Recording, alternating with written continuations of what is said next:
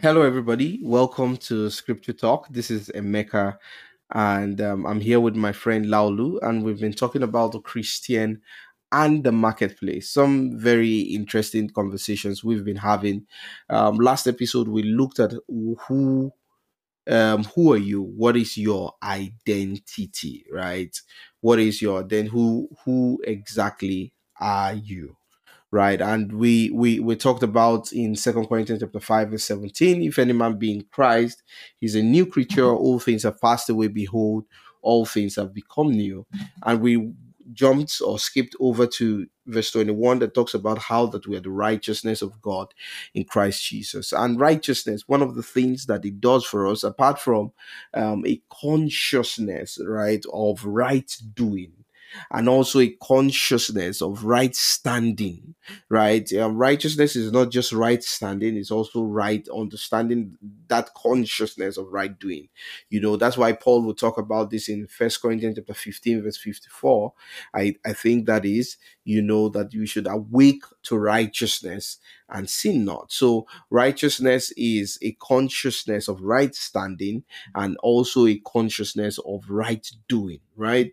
You know, but not what these two produces is what we call boldness, right? The boldness to approach um, I think it's Hebrews chapter 4, is it verse 12? Let us come boldly before the throne of grace and obtain mercy and find grace to help in time of need, right? So there is a time of need, and what you need is mercy and grace. Now, you don't come beggarly, you don't come um, begging for it, you don't come timidly, you come boldly, right?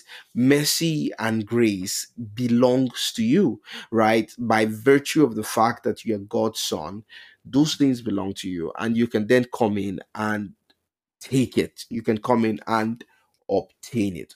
Well um that that so if we then have boldness before god who is man that we can't have boldness before right you know so so and that is the consciousness that believers need to have we don't want believers in the marketplace walking timidly walking defeated living defeated lives because of a low self-esteem that's not what we want right? That's not what God wants. That's not God's plan and purpose. The world will not take us seriously if they cannot see that there is an edge that we have over them.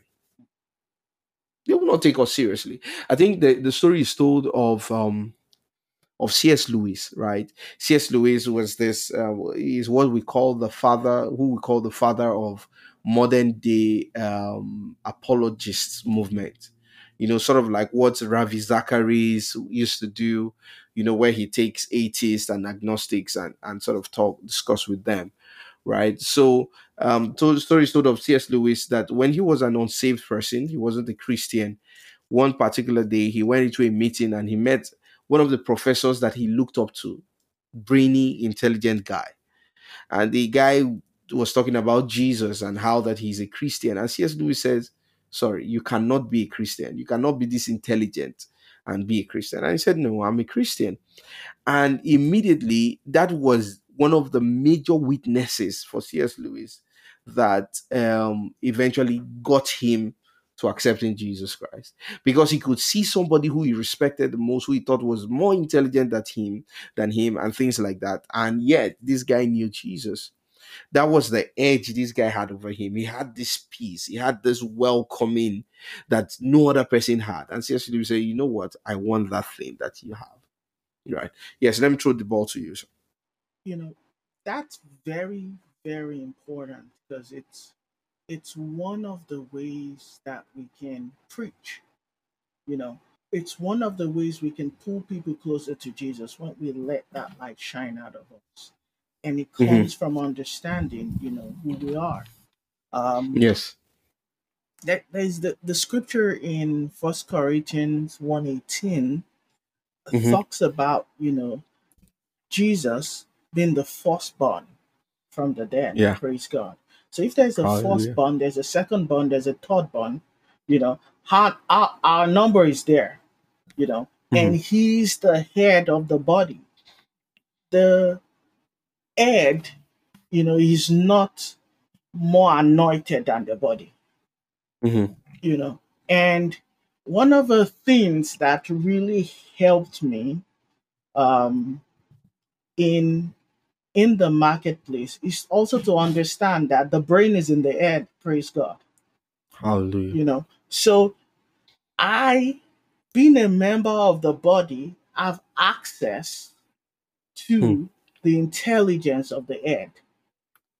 So when I approach any, you know, any problem or any task, or you know, we're building a new future, or you know, there's a there's a new there's a new programming tool that I'm I, I haven't used before. You know, Mhm. the understanding that I'm connected to the head, and my head is the resurrected Jesus. I have access to the wisdom of the head. You know, I can lay hold on the wisdom of, of the head by faith Mhm. and approach that situation. You know, there is um when I started learning programming, um, the first Yeah. programming language I learned was Python. You know, I've had to pick up some things along the way where I've had, you know, two, three weeks to learn to, to, to learn a new programming language or to learn uh, or to uh, implement a new API, you know, Mhm. in in using a different, you know, tool.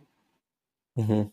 And it's usually a very, very challenging task because people have to, most people have to spend, you know, two, three months learning this, six months learning this to be proficient. But Hmm. the understanding of who I am, the understanding of what I have access to, Christ has been made Mhm. unto me wisdom, you Mhm. know, gives me the boldness to approach this. You know, in fact, when you start to meditate on that scripture, you will you, you will be looking for the most difficult problem. Yeah.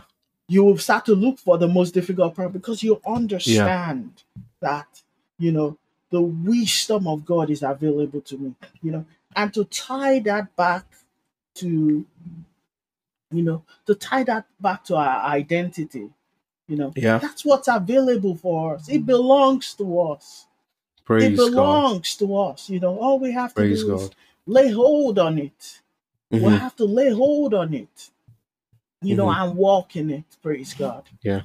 Yeah. So yes, thanks. I, I I think that um just shifting gears a bit and and looking a little bit deeper into these conversations, you would see that there is an expectation. We're not we're not supposed to just be bold, just to be cocky out there. Yeah. There is something that God wants us to do, right? And we probably wouldn't finish it in this episode, but you will see, and let's go back to that scripture in Second Corinthians chapter 5. You will see in verse 18, the Bible talks about how that now all things are of God, who has reconciled us to himself through Jesus Christ and has given us the ministry of reconciliation. praise god Then verse 19 he then says that that is that God was in Christ reconciling the world to himself, not imputing their trespasses on them, and has committed to us the word of um, um, reconciliation. The 20th verse then says, Now then we are ambassadors for Christ hallelujah right? As though God were pleading through us, we implore you on Christ's behalf, be reconciled to God. I want you to notice that um, this scripture is saying that we're ambassadors. Now, in trying to look up that word ambassadors, one of the things that comes to our mind is that we are representatives yes yes we are representatives. I think this is our primary responsibility. We are representatives of God. Right, and I started um we, when we started this episode. Um, well, the the episode for this week, the first episode. This is the third in this week. When when we started that, I said something that believers that uh, for us as believers, our primary goal, our primary assignment, right, the f- primary thing that we have is our our representation of Jesus Christ, even in that workplace. Right, that as a doctor, you're not just there as a medical doctor, but you're there as a representative of Christ. And if you're going to uh, minister to people, see that as you representing Christ to those people right? As an engineer, you are there, first of all, primarily as a representative of Christ. You see, our understanding of this will change our whole paradigm. That's right. Right? That if we walk into, we get a job, we're living or working in a particular place, and we have this consciousness that, hey, I represent Christ here. So representing Christ must affect how I talk, so you can't talk like the people of the world. Must affect my attitude to walk. Right? Jesus wasn't a lazy person. Jesus was a diligent person. Jesus was creative. Jesus was skillful. You know, so um, what's it called? This understanding will affect every area of our lives, right? Let, let me let this to you. You know, just to piggyback on that thought, being an ambassador of of God, of Christ in the workplace means that Jesus is Lord even in the workplace. You know, Mhm. He directs us even in the workplace. Mhm. And we also have the responsibility to make sure that our priority is reflecting the fragrance of Jesus in the workplace. Yeah. You know, we Yeah. want to leave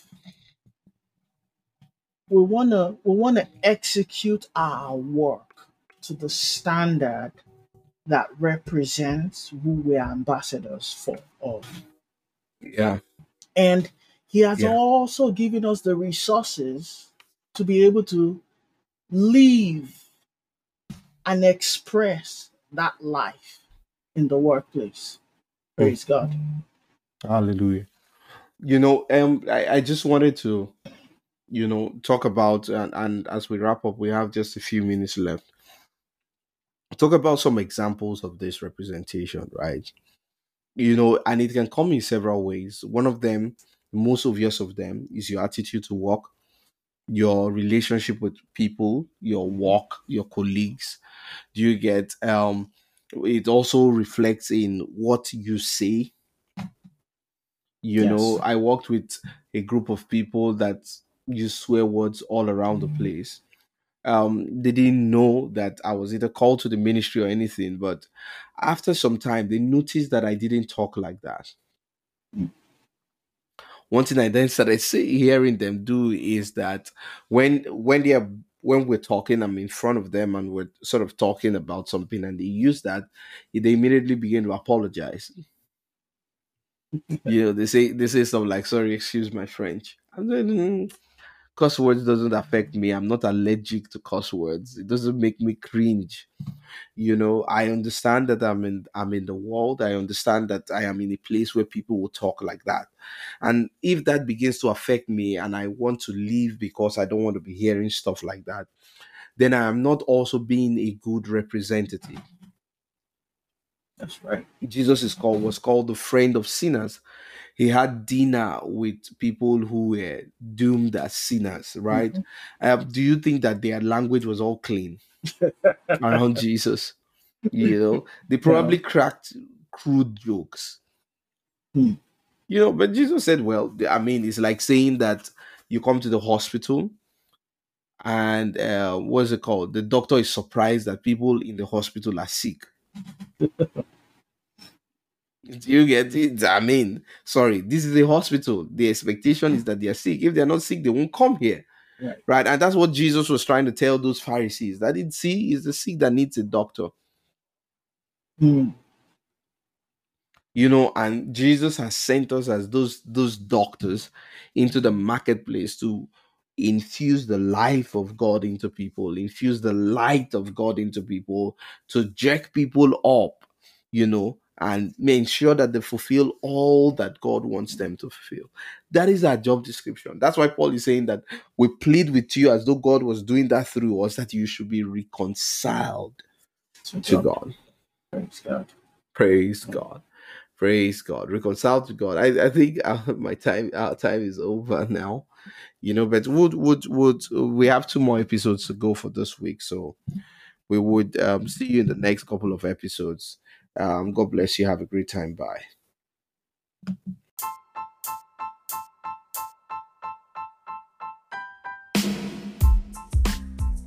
If you're hearing this message, you have listened to the entire episode of Scripture Talk podcast, and for that, we want to thank you from the bottom of our hearts.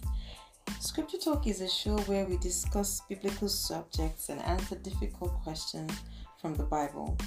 Please leave us a review on Apple Podcasts and Spotify. Also, do not forget to share with your friends and family. See you next time.